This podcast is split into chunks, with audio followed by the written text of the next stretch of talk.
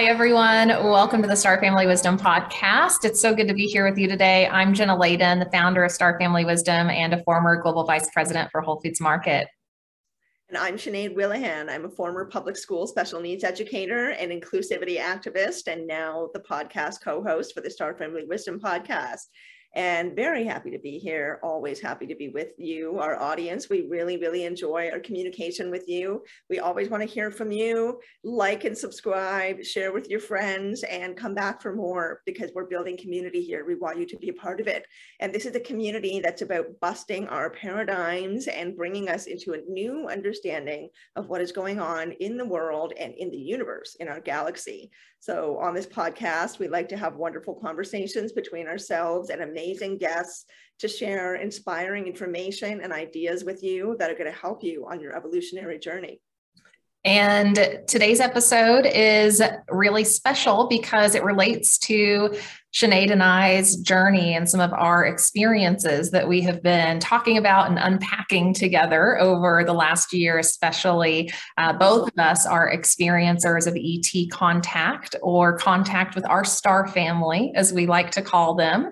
And we wanted to have conversations with people who have done deep exploration on this topic and who understand the aspect of you know both telepathic connection with ETs but also the abduction phenomena past life experiences with ETs. There's a lot wrapped up in this topic. And so this episode is going to be such a fun one. I think if you are interested in this topic or if you're just curious, you're going to get lots of valuable information. Uh, this is a two part conversation. So tune in for the second one after this. This is part one with Barbara Lamb. And Sinead, do you want to share a little bit about who Barbara is and why, why we had her on?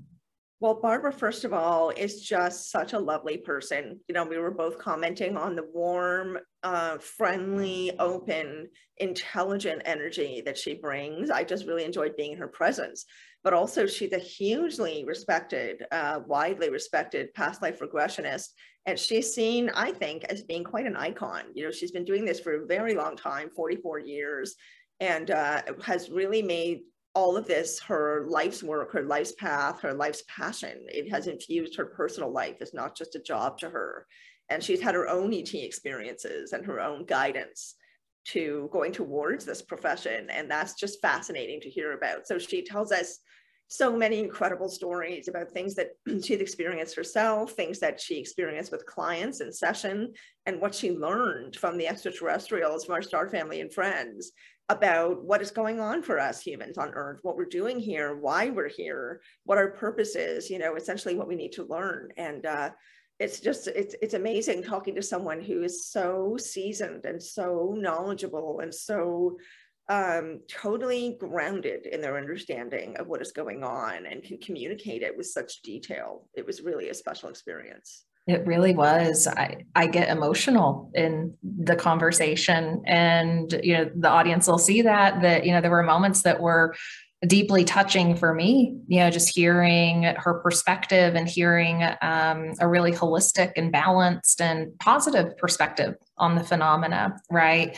And, and after 40 some years of this work, she's gained this this zoomed out perspective right of what's going on that can really help us just integrate you know a, a new understanding of what this is and to to approach it from a place of um, openness and curiosity rather than from a place of fear. And, you know, we talk about her own experiences because she didn't talk about them for a long time. She still doesn't a ton. And, and, and I think it'll be really eye opening for the audience to not only hear about her origin story and like how she got started, you know, in the 60s and 70s, you know, back when Dolores Cannon was also starting this work and how she you know moved through her career in a way with openness with curiosity but then at certain points of time started to have some of her own experiences Yes, she talks about um, she early on in her career. I think this was in the 70s or perhaps the 80s. I can't remember, uh, unfortunately, but the audience will hear it that she talks about. Okay, I, I I know I want to be in psychotherapy. I know I want to involve hypnosis because apparently I'm a natural at it. She brings that up early in the conversation.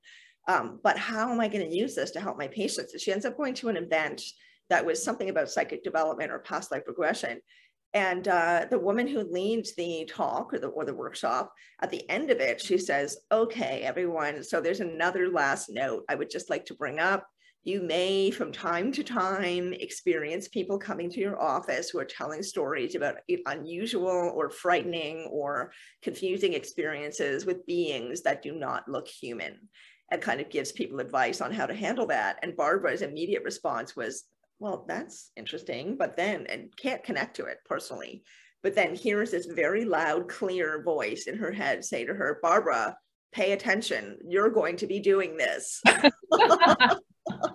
and she had no, uh, you know, previous leanings toward that whatsoever. But sure enough, that did end up happening. And she ends up having patients just appearing at her office more and more who are telling about these kinds of stories. And honestly, when I was having my own experiences, it never occurred to me to go to a past life regressionist or, or go to a therapist to ask for help about that. It didn't even cross my mind. I just automatically assumed that I'd be seen as being nutty and, you know, probably medication would be offered to me. But she's somebody who I wish everyone had access to because if I had had a Barbara in my life at that time, it would have been so immensely comforting being able to get such verifiable information from such an expert and someone who comes across with you know she just embodies her knowledge. You can see it in her and with such a warm heart as well. I think everybody should have their own barbara I agree. And we do now, we're getting regressions with Barbara. So um, I'm getting my second regression here in a couple of weeks, and I'm excited to dive a little deeper on some of my experiences. And we'll we'll come back and share share about that with you all so that you are hearing about our journey transparently. If you're if you're curious about regression, you've never experienced it yourself, you've never um, seen videos of it. We do have a few clips on the YouTube channel of of my regression that happened so you can hear what that's like and what some of the information was that was coming through me.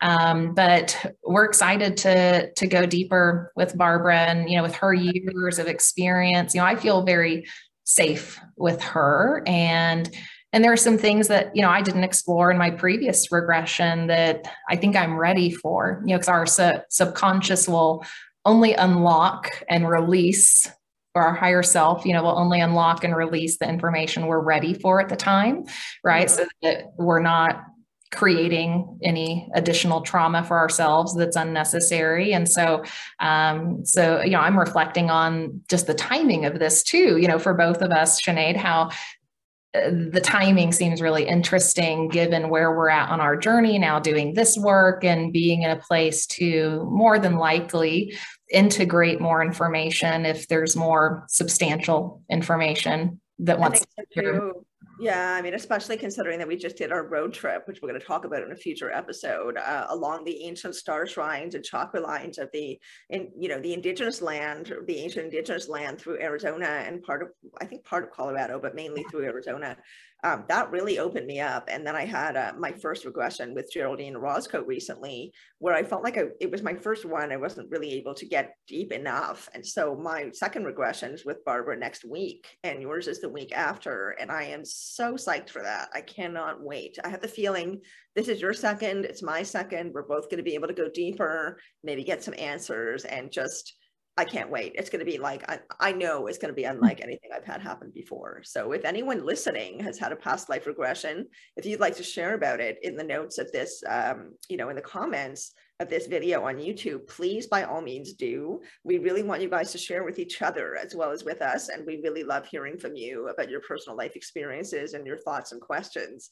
So I think on that note, Jenna, let's just jump into it with our part one of Barbara don't forget everybody like wait for the part two. It is just really really wonderful. Barbara is something else. She's a special special person and uh, she's in her 80s so we don't know how much longer we're going to have her around for. This is a great opportunity to grab a chance for a great conversation to listen to a great conversation with her.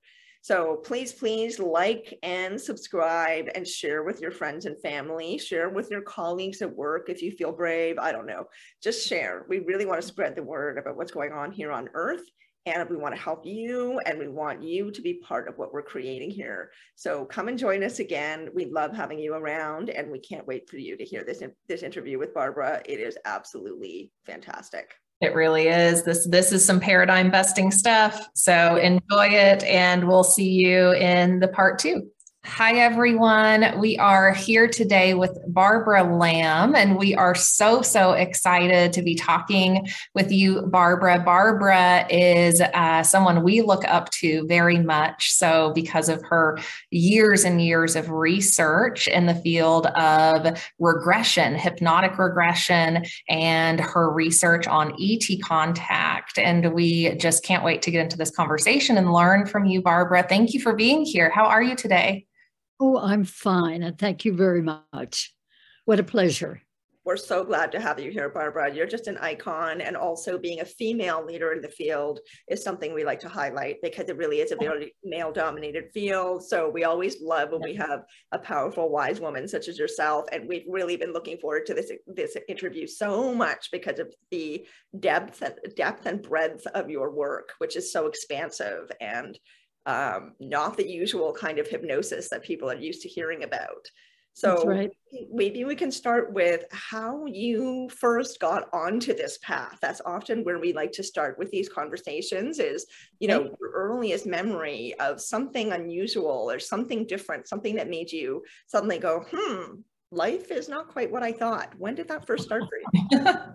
well, um, actually, when I was a very, very young child, I used to uh, sometimes touch something physical, like touch a wall, let's say, and then think, you know, this isn't all there is. In other words, I was thinking the material world, um, although I didn't think that phrase when I was really little, but I, as far as I can remember, I'd think, you know, this house and and this wall and this car, these material things are not all that there is. And I didn't know what I meant by that. I just knew there was a lot more that that nobody was talking about.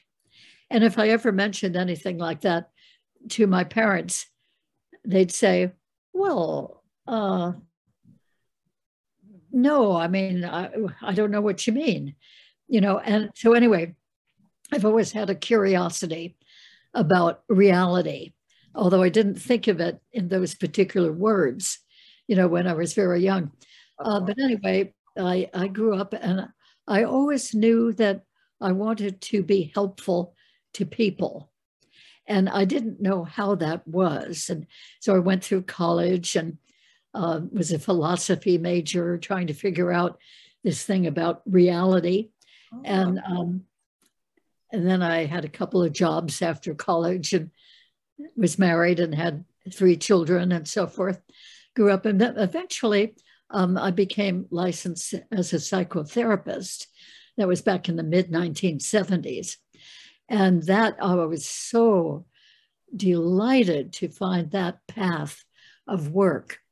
And I did regular psychotherapy for a number of years. And I found that um, sometimes with certain people, I was uh, sort of inspired to lead them into a state of deep relaxation.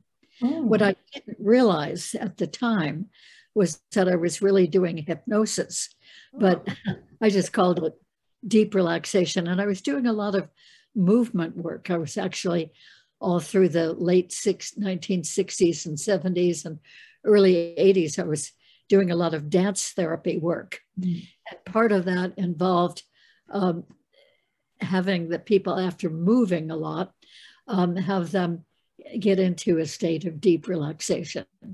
And it turned out to be very, very therapeutic. So those were the things I was working with and working with, uh, doing a lot of workshops where I would have people exploring things like sending energy and receiving energy while moving with music on. And we had some really incredible experiences uh, with large groups of people, maybe 200 people at a time. And um, I mean, people would say, wow, this is amazing. I've never experienced anything like this. So that was really my passion, doing things like that, and also the sit down therapy sessions. Well, it was pointed out to me eventually that I, I was doing hypnosis. And I thought, well, if I really am doing hypnosis, I really ought to be trained in it. I mean, I ought to really know what I'm doing. so I uh, took a couple of courses of general hypnosis. Uh, those courses did not really include regression. I think they mentioned uh, hypnotic regression, but they didn't teach it. But um, in the mid 1980s, I heard about the Association for Past Life Research and Therapies, which fortunately happened to have their center um, about 45 minutes drive from my house in California. Well, that's so, a fun synchronicity. yes, and so I met um, lots of other uh, therapists, excellent therapists. I was very impressed, who were occasionally, at least, uh, doing past life therapy regressions. And I had had before that on a couple of trips. One was to Peru, and one was to uh, Egypt, or actually two trips to Egypt, during which time at each loca- each place, I had a few what I came to call spontaneous past life recalls.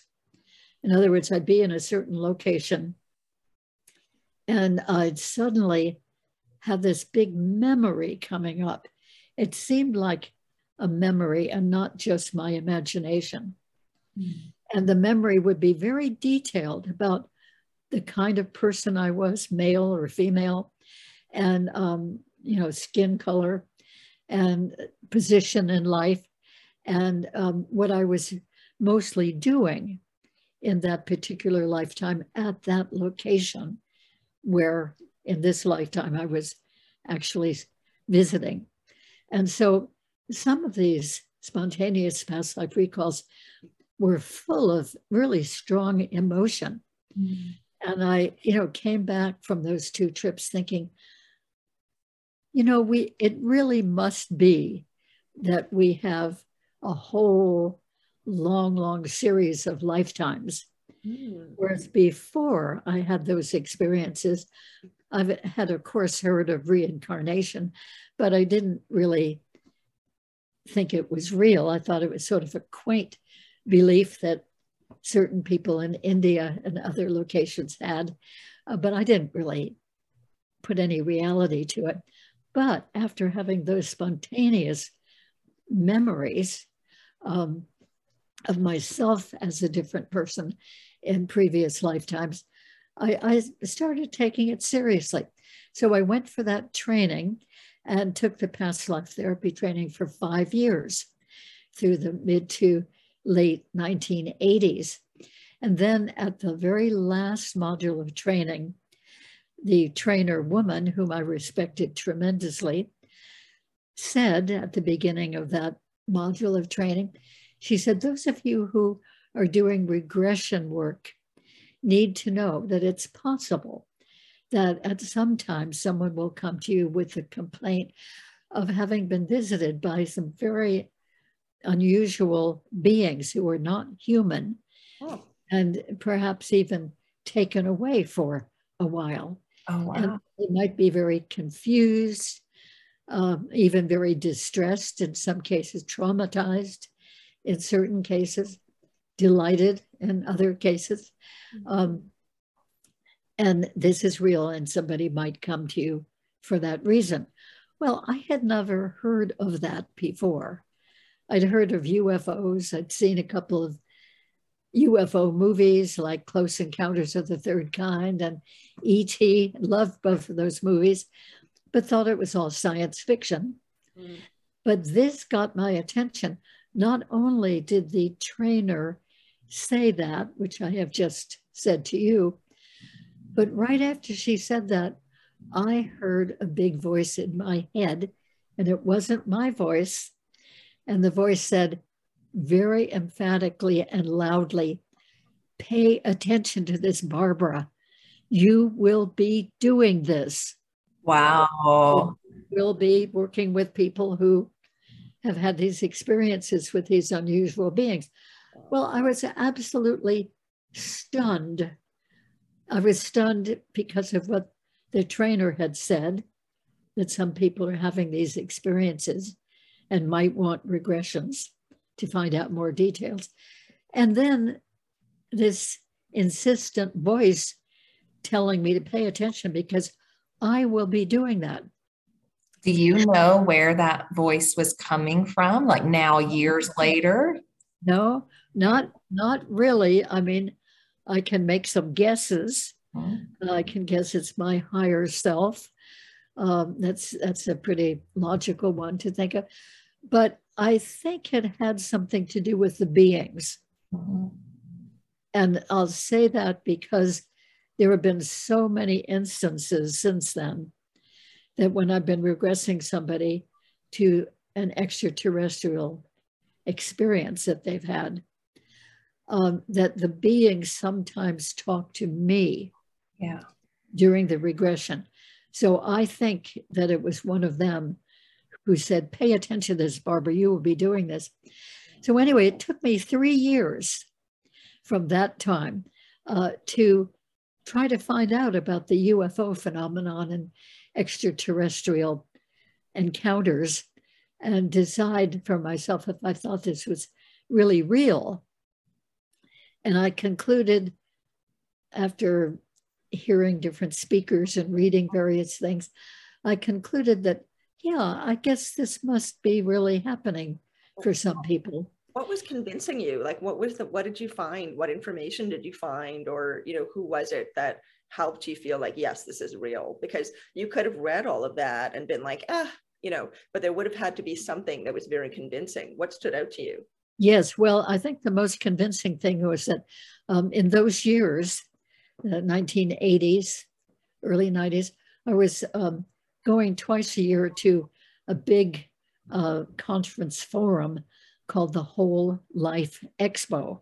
Uh, and at the Whole Life Expo, I found myself uh, being drawn to listening to the speakers uh, who were talking about their work uh, with extraterrestrial experiencers.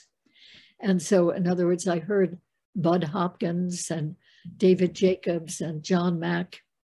And um, I, it was pretty convincing to me what they were talking about. They were already doing this work.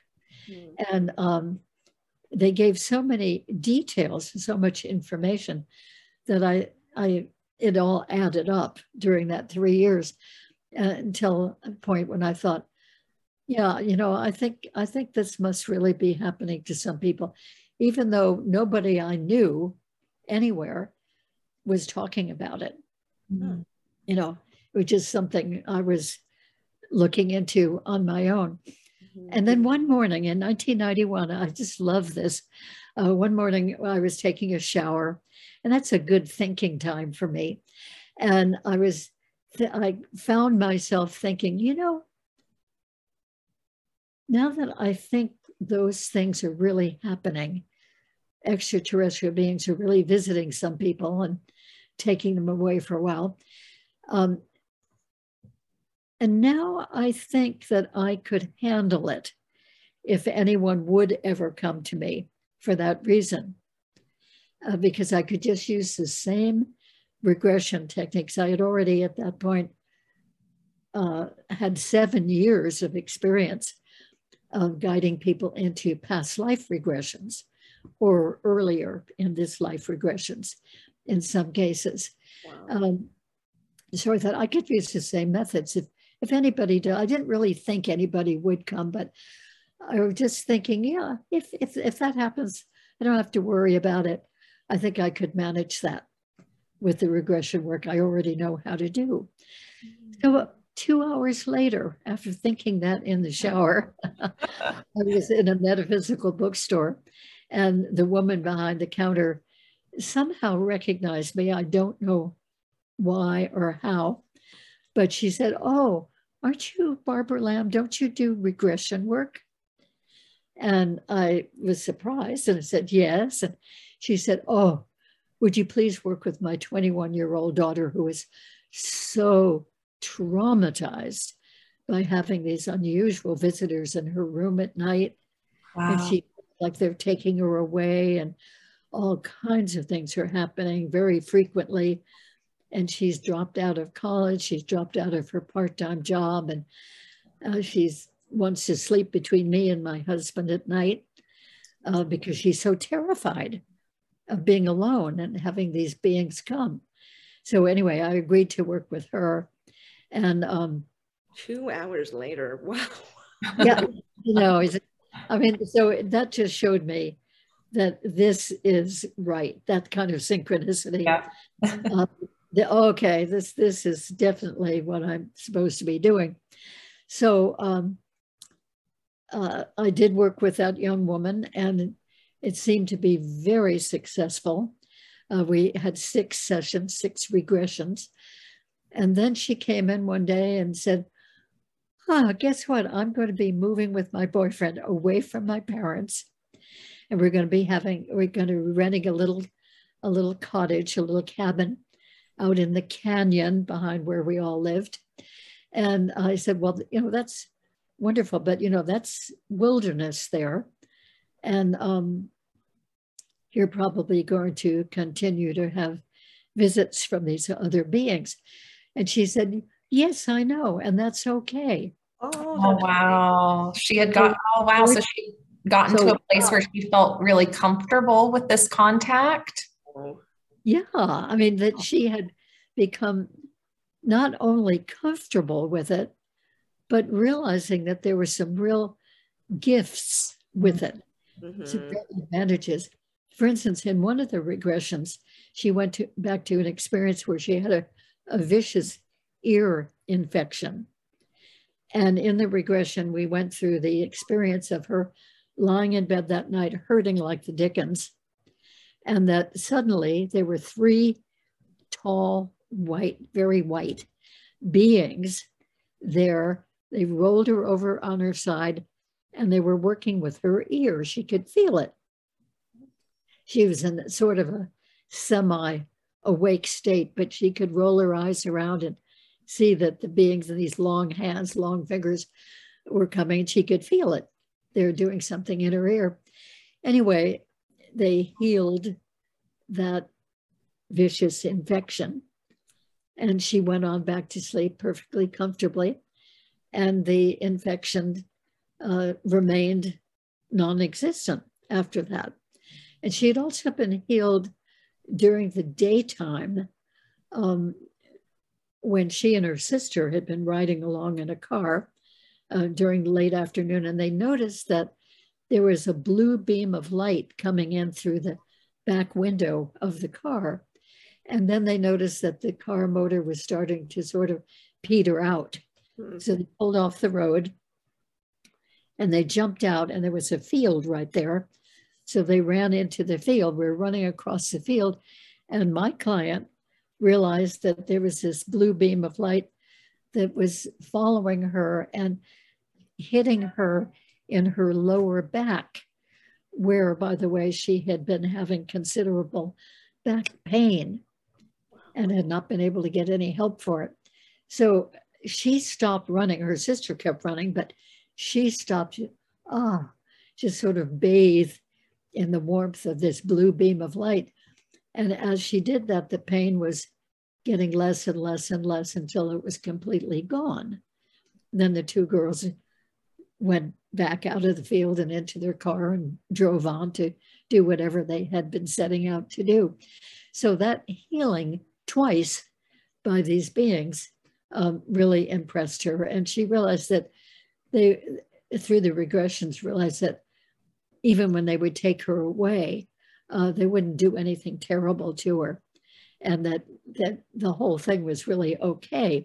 Even that, that she had been presented one time with a, a hybrid baby mm-hmm. and told her that it was her baby. Mm-hmm. So combined with their material. So um, anyway, that that was a great start. And then then I thought, well, if anyone else ever should choose to come for that kind of reason, having experiences with these other beings, now I know for sure I can really work effectively with that. And I didn't necessarily expect that anybody else would come. But about four months later, um, another lady came for that purpose. Then a month later, another one, and another one, and another one. And so that was 1991. And by 1994, um, I realized that I was uh, working with 17 different people uh, who were having these experiences. Wow. That, that means I wasn't working with them necessarily every week, but on occasion. And then uh, one of these people said, You know, this is so fascinating, really, and I'm not afraid of it anymore. And I, I want to know if other people are having these things. I said, Oh, yes, there are. And some of them are finding their way to me. And she said, Well, could I meet some of them? So I, I quickly thought, sort of counted up on my fingers. Well, I have 17 people I'm working with currently who are all having these kinds of encounter experiences with extraterrestrials. So I got together a group in my living room, and that was 1994. So that was my, my very first experiencer group. And I continued that group until I moved away from there in uh, 2017. So we had all of those years with some of those people, and then occasionally a new person would find me and I would regress them and realize, yeah, this person's an experiencer and uh, would qualify to be in this group. So that was wonderful. And then around 1995, I had been going to the um, really huge conferences, the International UFO Congress conferences. And I decided, you know, part of the conferences, um, of which are focused mostly around the subject of UFOs, there are a lot of people here at these conferences who are having encounter experiences. Mm. So I convinced the conveners of the conference to let me run a, an experiencer support group. And the very first day we offered it, there were 50 people. Oh, wow. who signed up, who came to that group. And, and that has continued since then. So um, for many years at that particular conference, until just recently, um, I led the experiencer support groups. And then other conferences began to hear about this, other UFO conferences, and would ask me to lead the support groups there. So, so anyway, that's been a very rich experience in the sense that I've heard from so many people, even many people I've not had the opportunity to do regressions with. And then oh, it's been 2,500 or more. The number keeps increasing. Um, of people whom I have done regressions with to their extraterrestrial encounters. So many, some people have had many regressions. One lady had 60 oh, wow. regressions to her lifelong of extraterrestrial encounters. And um, so it's it's almost 5,000 regressions that I've conducted to people's extraterrestrial experiences. So there is a huge amount of beings, number one, different kinds of beings, and they all have their own agendas. Yes. Some of them seem to be very positive agendas from our point of view.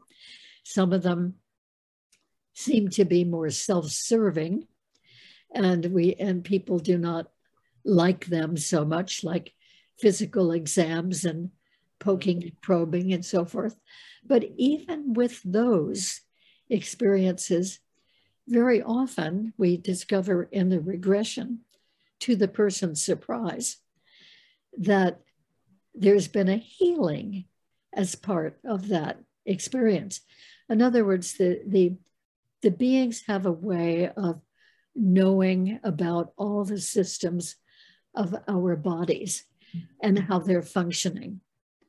I think they have much more uh, wonderful diagnostic abilities than we humans have with each other. Um, anyway, when they discover that there's something wrong in the person's body, very often they will go ahead and heal it right then and there. And um, so there have been lots and lots of descriptions of the healing process uh, from different people who have experienced that. And then sometimes when the beings discover there's something wrong with the person, uh, they will bring it to that person's attention. For instance, they'll say, Well, you may not have been aware of it, but you have a problem with your liver we suggest that when you go home, you go to your doctor and ask him to check your liver. And when people have done that, checked the part that they've been warned was not functioning well, it's true. They really did have a problem with that particular organ. Barbara, yeah. Have you found that that's something that is being delivered directly to you in the regression from the beings or something that's being remembered from a memory of being on a ship or being with the beings previously? Well, first of all, in the regression, it's as close as we can possibly get to reliving that experience of the visitors coming, right, being taken, how they're taken, what they're taken to, which usually seems to be a ship in the air high up. And, um, and then they're, they experience it moment by moment by moment as if it is happening now. So when they're on a medical table with the beings around, and the beings are either doing something or talking to them, the person is the person being regressed um, is mentioning all of these details as they are happening. So it's as if I'm hearing the being saying, I'm not really hearing. Right. I'm hearing the person repeating it, okay. but it's almost as if I'm hearing what the beings are saying to the person. Right. Okay. Yeah. very often it happens. Um, this is very common that when a person is on a medical table on the ship and being examined, poked, probed, etc., um, and if I say, "Do you want to know what they're doing or why they're doing this?" and the the person being regressed usually will say, "Yes, yes, I would like to know," and I say, "Well, you can ask them." And you can ask them in your mind, just with your thoughts, or you can ask them out loud, whichever you, you choose. And they will ask you to, they ask just in their mind. And, and then there's a moment of silence or so, few, few moments. And then they'll repeat what they heard the being say to them. Mm. Like, uh, we have been suspecting that you have something unusual with your blood, and we're testing for that. That would be an example. Mm-hmm. Or they'll tell whatever else they're doing. Or we're here to fix your spleen because we know that there's been an infection or we've detected uh, that there's an infection in your spleen. So once the person hears what's going on and that it's really for their benefit, oh, that makes all the difference in the world. At Star Family Wisdom, we're experiencers of ET contact. That's right, we're in communication with ET beings we know as our star family. We've had lives in advanced civilizations, and we're here to be a bridge between the galactic community and you. And the galactic community can't wait to meet you. That's why we created the Meet the Star Races course. In this course, I teach you about the star races who are in contact with Earth right now. How do I know who the star races are? Well, my star family guided me to the information they want you to have. Just like all of the other information here at Star Family Wisdom, we bring you the wisdom and guidance that our ET friends want you to know. You'll learn about our true ancient history, why the ETs have been here on Earth, and what we can learn from our ET brothers and sisters. The star races are part of our history and they're part of our future. Join the galactic community today with our Meet the Star Races course and use the code GALACTIC at checkout to get 50% off. you're touching on so many i mean there's there's so much to talk about just from how we're just starting off this interview but um, one of the biggest topics that we like to explore on this podcast and in our content at star family wisdom as well is addressing fear right addressing fear and um, fears that we are conditioned to have in just our so-called regular 3d existence but sure. also fear when it comes to experiences and direct contact or you know whatever is occurring in someone's life that they can't make sense of that is paranormal quote unquote so right. Can you talk a little bit about because you're reminding me a lot of um, the research that for example rey hernandez has done where he's collected huge numbers of data huge amounts of data from people that have had et experiences specifically and it's right. the same thing as what you said that you know the majority of them when they review their experience with someone with the support of someone who's in a position of knowledge and to help them guide to help guide through that experience and get them over the trauma of it right. they they usually realize that their initial experience was fearful but the end result is actually beneficial so yes. can you talk can you talk a little bit about um, I guess, the presence of fear and how you see fear operating in all of this, because you were mentioning also that there are some beings who are who have positive intentions, some that don't. There are people who have fearful responses when they don't need to have a fearful response. It seems like it's a very complex and very interesting dynamic. So can you can you talk about that? Yeah.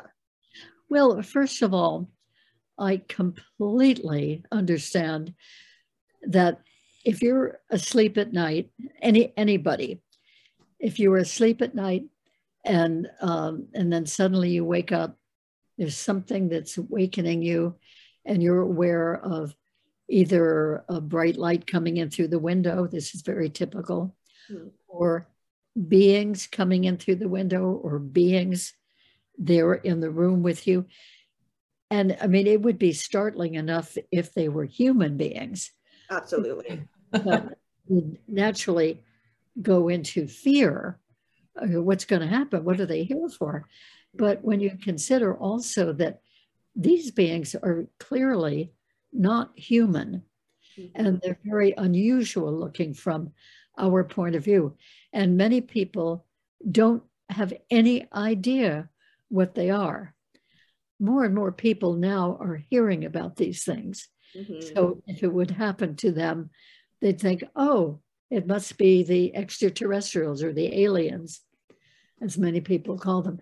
But if you don't know anything about that at all, and suddenly here are these unusual looking beings right there in your room, in your private place that you had considered safe and yours, and you had no idea how they even got in or what they're there for, and they look so different. Mm-hmm. And so I think the unknown factor is a big, big part of the fear, as, as well as that they're suddenly they're there in their environment. What are they here for? What's going to happen? You know, who are they? What are, what are they going to do? Right. And so oh, it's so understandable that that that is extremely frightening to people. Mm-hmm. And even the most loving beings in the world, and some very loving ones do come to many people, um, even then, it's, it's the shock, it's the suddenness, the surprise that you didn't negotiate this mm-hmm. that you know of. you yes. didn't invite this. You didn't expect this. I mean, what what's going on? So many people um, wake up and there's a being, or maybe more than one, and uh, the being seems to be sort of glowing um, in some cases even sort of semi-transparent.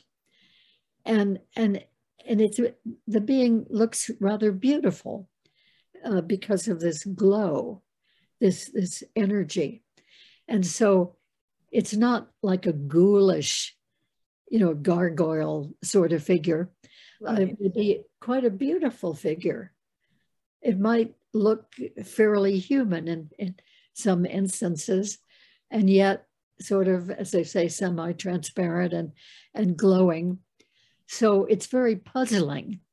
But with these very, very positive beings who come, people often, you know, they have the startle effect and they shock. And yet, the more they look, the more they realize, oh, oh, I guess it's all right. I don't know what's going on, but I guess it's all right because this is such a lovely being. It seems so peaceful and so harmless. And then, of course, a peaceful, harmless experience happens after that. But some of the beings are not very wonderful to look at from our point of view. Yeah, there's a lot, a lot of diversity in the universe. We have come to find out. yes, absolutely. And yeah. I, I often think you know, that they look, some of them look pretty strange to us. But can you imagine how we must look to them? yeah. You know? Yes, yeah, good funny, Yeah. I often there was a funny story that um, I was working with Grant Cameron for a couple of years, and he he told me the story once that he'd heard from someone who had said um, that one of their beings who they had a very friendly ongoing relationship with they would have conversations with this being and it was not a fear-based situation for them at all but this being was like well how do you exactly the same thing how do you think you look to us you know you've got all those teeth like it's horrifying oh, yes. teeth that's i had an experience once back in the very early 1990s and it was when I was just kind of getting into this work. I was at a conference in Laramie, Wyoming. And it was, let's see, they were called the Rocky Mountain Conference on UFO Investigations, put on by wonderful Leo Sprinkle, who unfortunately is no longer with us. He was an early pioneer in this work anyway, I was in a little plane, like a little commuter plane from Laramie, Wyoming to Denver, Colorado, to come back to California. And in that little plane, there were two things that happened that were so strange. One of them was that I had a window seat in this little plane, and I noticed that, oh, maybe about 20 or 30 feet out from my window of the plane, in other words, right next to us, was a, a thin black, completely black cloud. Oh. And I noticed as I kept looking out the window, that little black cloud was following us. I thought, well, that's strange. I mean, a black cloud. And by the way, it was a clear, sunny day with blue skies, no other clouds in sight, but here was this black cloud and it was following us. I thought, well, that's really weird. And then we we had to kind of curve around to land at Denver and walk down the outside stairs and walk across the tarmac to get into the terminal. And when I got into the, and, and I felt kind of weird. I don't know what kind of weird, but it just sort of felt strange. And then I walked into the terminal and I was absolutely shocked because it was as if I was seeing a terminal full of human beings for the first time. I was something different. Oh, wow. And it had something to do with that black cloud. For sure, for sure.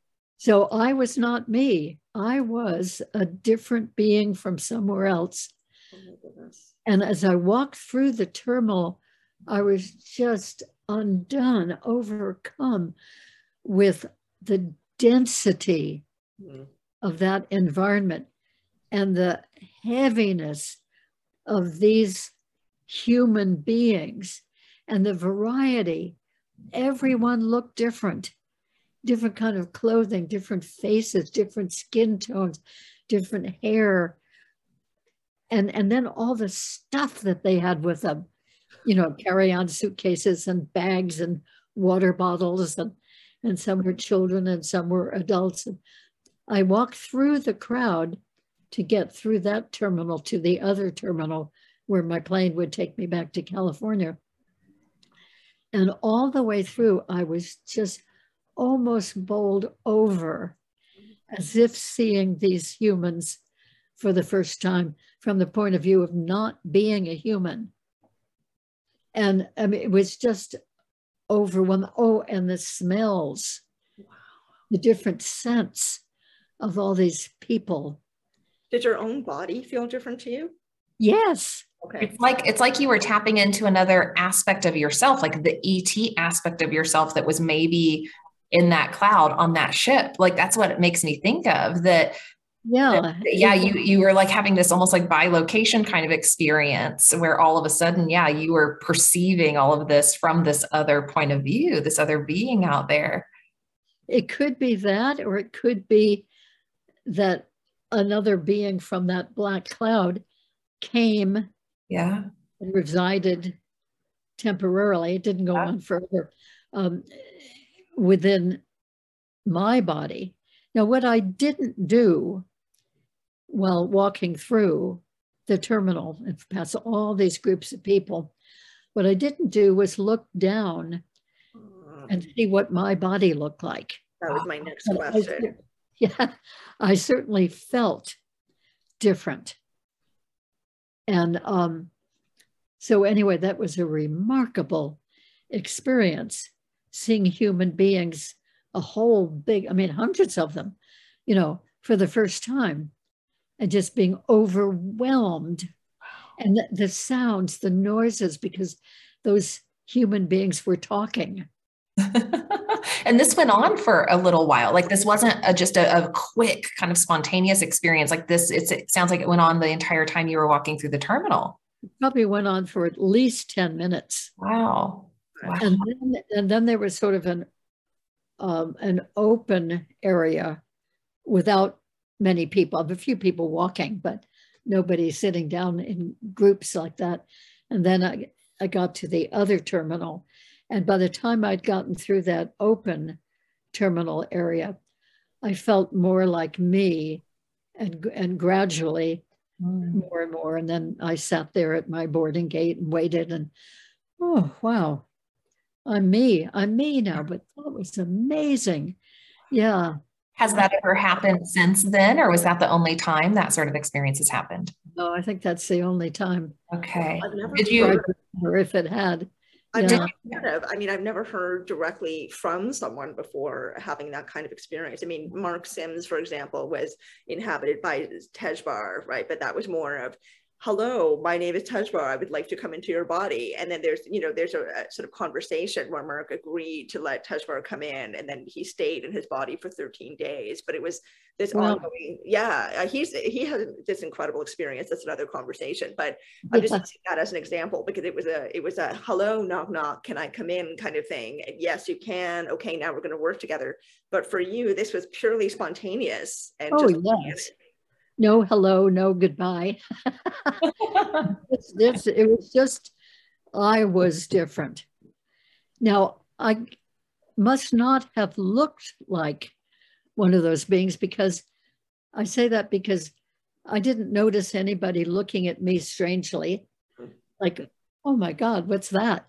you know, um, that didn't happen. But in fact, I don't think anybody looked at me at all, but I certainly was looking at them. Well, and we hear we hear stories of beings taking human form and walking among us, not just, you know, the hybrid phenomena, but actually, you know, right. embodying a human just to experience earth and to come, you know, see what it's like. Have you encountered m- many of those instances in your regression cases? Is that something you've explored much of? Uh, not so much uh, one of them taking our form, um, but definitely it's been expressed many times by the beings that, mm-hmm. uh, that they are extremely interested in us. Mm-hmm. And there are lots of reasons for that. Uh, being very interested in planet Earth and um, very interested in all the incredible amount of life forms that we have. In fact, one extraterrestrial who used to channel through one of my clients, and I got to talk to him through the channeling many, many, many times for a period of about 11 years.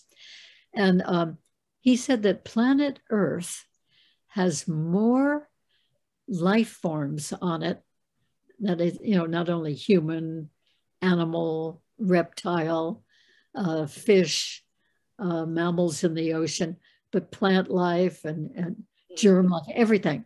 Mm-hmm. We have more species and subspecies and genus and so forth put together than all of the other planets that have life put together. So there are other planets, there are plenty of other planets that have life, but not so many forms of life. That was also channeled through one of Dolores Cannon's clients. So that's consistent information that has come through a few cases. And I, I think that speaks to how special our planet is and how they are trying to wake us up to understand how how beautiful it is that we get to experience this. I'm sure you i mean you did hear a lot about that in your in in these cases in meet the hybrids book. Barbara wrote a ton about um, you know what the hybrid humans have learned from their star family. Maybe you can share a little bit about that with us and for the audience to, to hear hear a bit about some of those, I guess, more positive, uplifting messages that have come through these experiences. Oh, yes, I will. But I also uh, just want to add that um, not only do we have so many more species here on Earth than all of the other planets put together, um, but many, many of these different species of extraterrestrials claim that they help to seed us. Mm-hmm. They help to create us as the human beings that we are. It wasn't just one group, yeah. but it was uh, various groups. You know, we hear often about the Anunnaki mm-hmm. having come and created us from by adding certain DNA to earlier life forms like hominid, uh, ape life forms.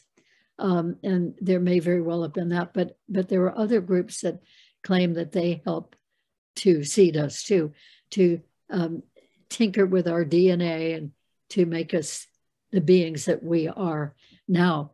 So in a sense, it's almost like we're their children, mm-hmm. or they consider they consider us as their children, and they want to know how we're doing. So here we've got this incredible planet, unlike any other planet in existence. Mm-hmm. Um, and, uh, and we were partly them. So they're very, very interested. And some of them are more scientifically interested in us. And that's why many people experience that they're put on a medical table and they're kind of examined and poked and probed and so forth. Um, and the, those beings who do that sort of work often seem to be just very um, uh, hard-hearted in the sense of just very scientific. Mm-hmm. You know, they don't show emotion, they don't show caring. Uh, they just are trying to learn what they can learn about us. And then there are other beings who do a lot of that same work and yet do healing work, do work to help us.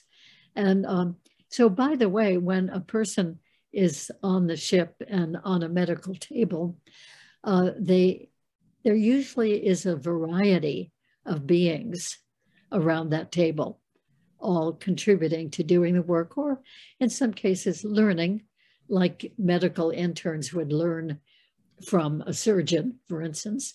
And um, so there, there's just lots that that can happen on that medical table. And then I must hasten to say that many people have experiences where they're taken on a ship and it has nothing to do whatsoever with being on a medical table.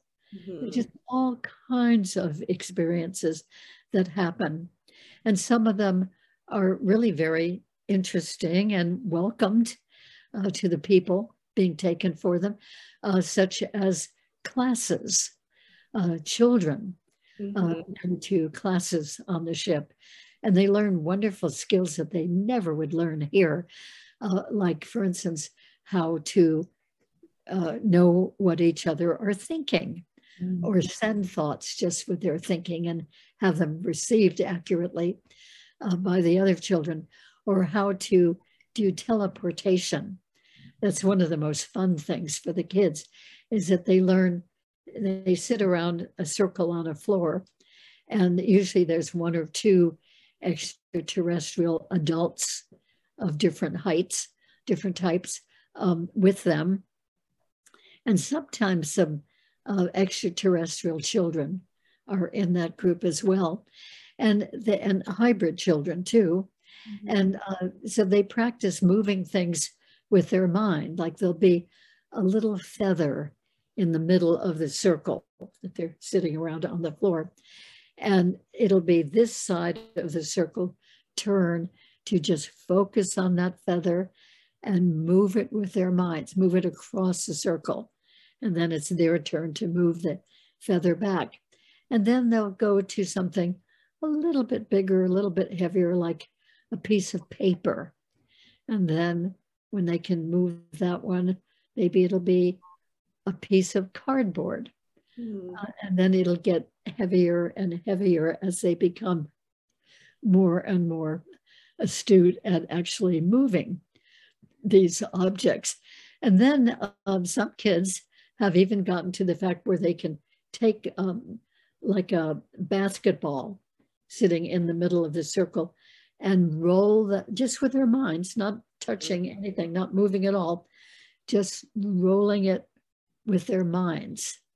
And then even um, I've had one child say, we actually were able to lift that ball up and throw it in the air across the circle. the, the kid sitting on the other side of the circle. So, I mean, that's getting pretty darned accomplished. Yes. so, adults too um, don't sit on the floor around a circle, but they very often are taught a lot of psychic skills too uh, psychometry and teleportation and um, all kinds of wonderful skills that we know that some humans have and probably most humans don't have, but mm-hmm. um, people who are taken for these experiences often are taught and coached. Oh, and they're also uh, taught healing skills in many cases. And um, that's wonderful. And they come back and they become healers. So some of the, um, a few of the clients I was working with quite frequently in the 1990s um, they actually left their corporate jobs or business jobs, whatever they were, um, and opened up a healing clinic mm-hmm. because of the healing techniques that they had learned by the extraterrestrials. So I think that that's that's very impressive and very wonderful it's absolutely amazing. It's absolutely amazing. And actually the parental aspect of what you're talking about, how uh, there are beings who feel sort of parental towards us, right? They want to monitor yeah. our, our development physically, psychically, otherwise they want to encourage our evolution.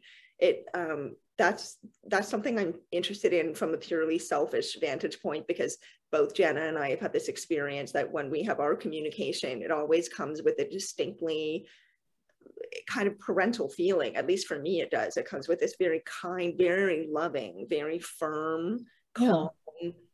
Uh, presence yeah. and voice where it's it's you know it's always with this feeling of love and guidance like a like you would get from a parent so but also but also from the standpoint of we are here to learn our lessons and do our work right? And that yeah. and, and that there you know there's like a limited you know interference that will happen there right? Like in a parental way where sometimes it's like being guided and directed to go learn the lesson you're supposed to learn you know? Yeah like don't forget to do your homework you know you haven't done your chores. Yeah. but also this rise of, of children you know these new crystal children or indigo children or more sensitive children that are being born embodied in this world. You must be seeing more of that barbara because i know you you've been working more with children and um, developing books for them and materials and tools that children can use here on earth in the 3d can you talk a little bit about that? I really love that aspect of what you're doing Okay, that was an awesome part one with Barbara. We're really getting into it, but part two is even better. So if you're if you're liking it and you love Barbara, come back for part two. We get into some really cool conversation about kids and their experiences with ETs. We spill the beans on Barbara's incognito role in Dolores Cannon's book, The Custodians. So there's there's a lot of fun stuff in part two yes, we dig a little deeper with Barbara on the personal side and ask her questions about her own experiences, which she doesn't often talk about. And I love that she's leaning towards children, encouraging people to understand that there's a new wave of births happening on Earth, more than one wave, really, at these indigo children, starseed children, psychic children, whatever you want to call them, who are coming into the world and are part of what we're going to be doing next. And Barbara is encouraging that. So if you're interested in what's happening in the new world on earth, if you just love Barbara and what you heard in part one, like we did, join us again for part two. She really has amazing things to say from her 44 years of experience. And if you are curious about those waves of souls coming into Earth and why there are so many people having these experiences, go check out our episode, The Three Waves of Volunteers, where I dissect Dolores Cannon's book, The Three Waves of Volunteers, and that helps give a little background as to what's going on here and then some of what we talk about with Barbara. Yes, it'll de- definitely help you develop a deeper and more enriched understanding. And as always, like, subscribe, share with your friends, share with your family, and come back for more because when you're not here, we miss you. So come back, share your thoughts and ideas and questions with us, and be part of our growing community. We really want to make change happen here on this world, and this conversation is part of it. Thanks, everyone. We'll see you for part two. See you for part two.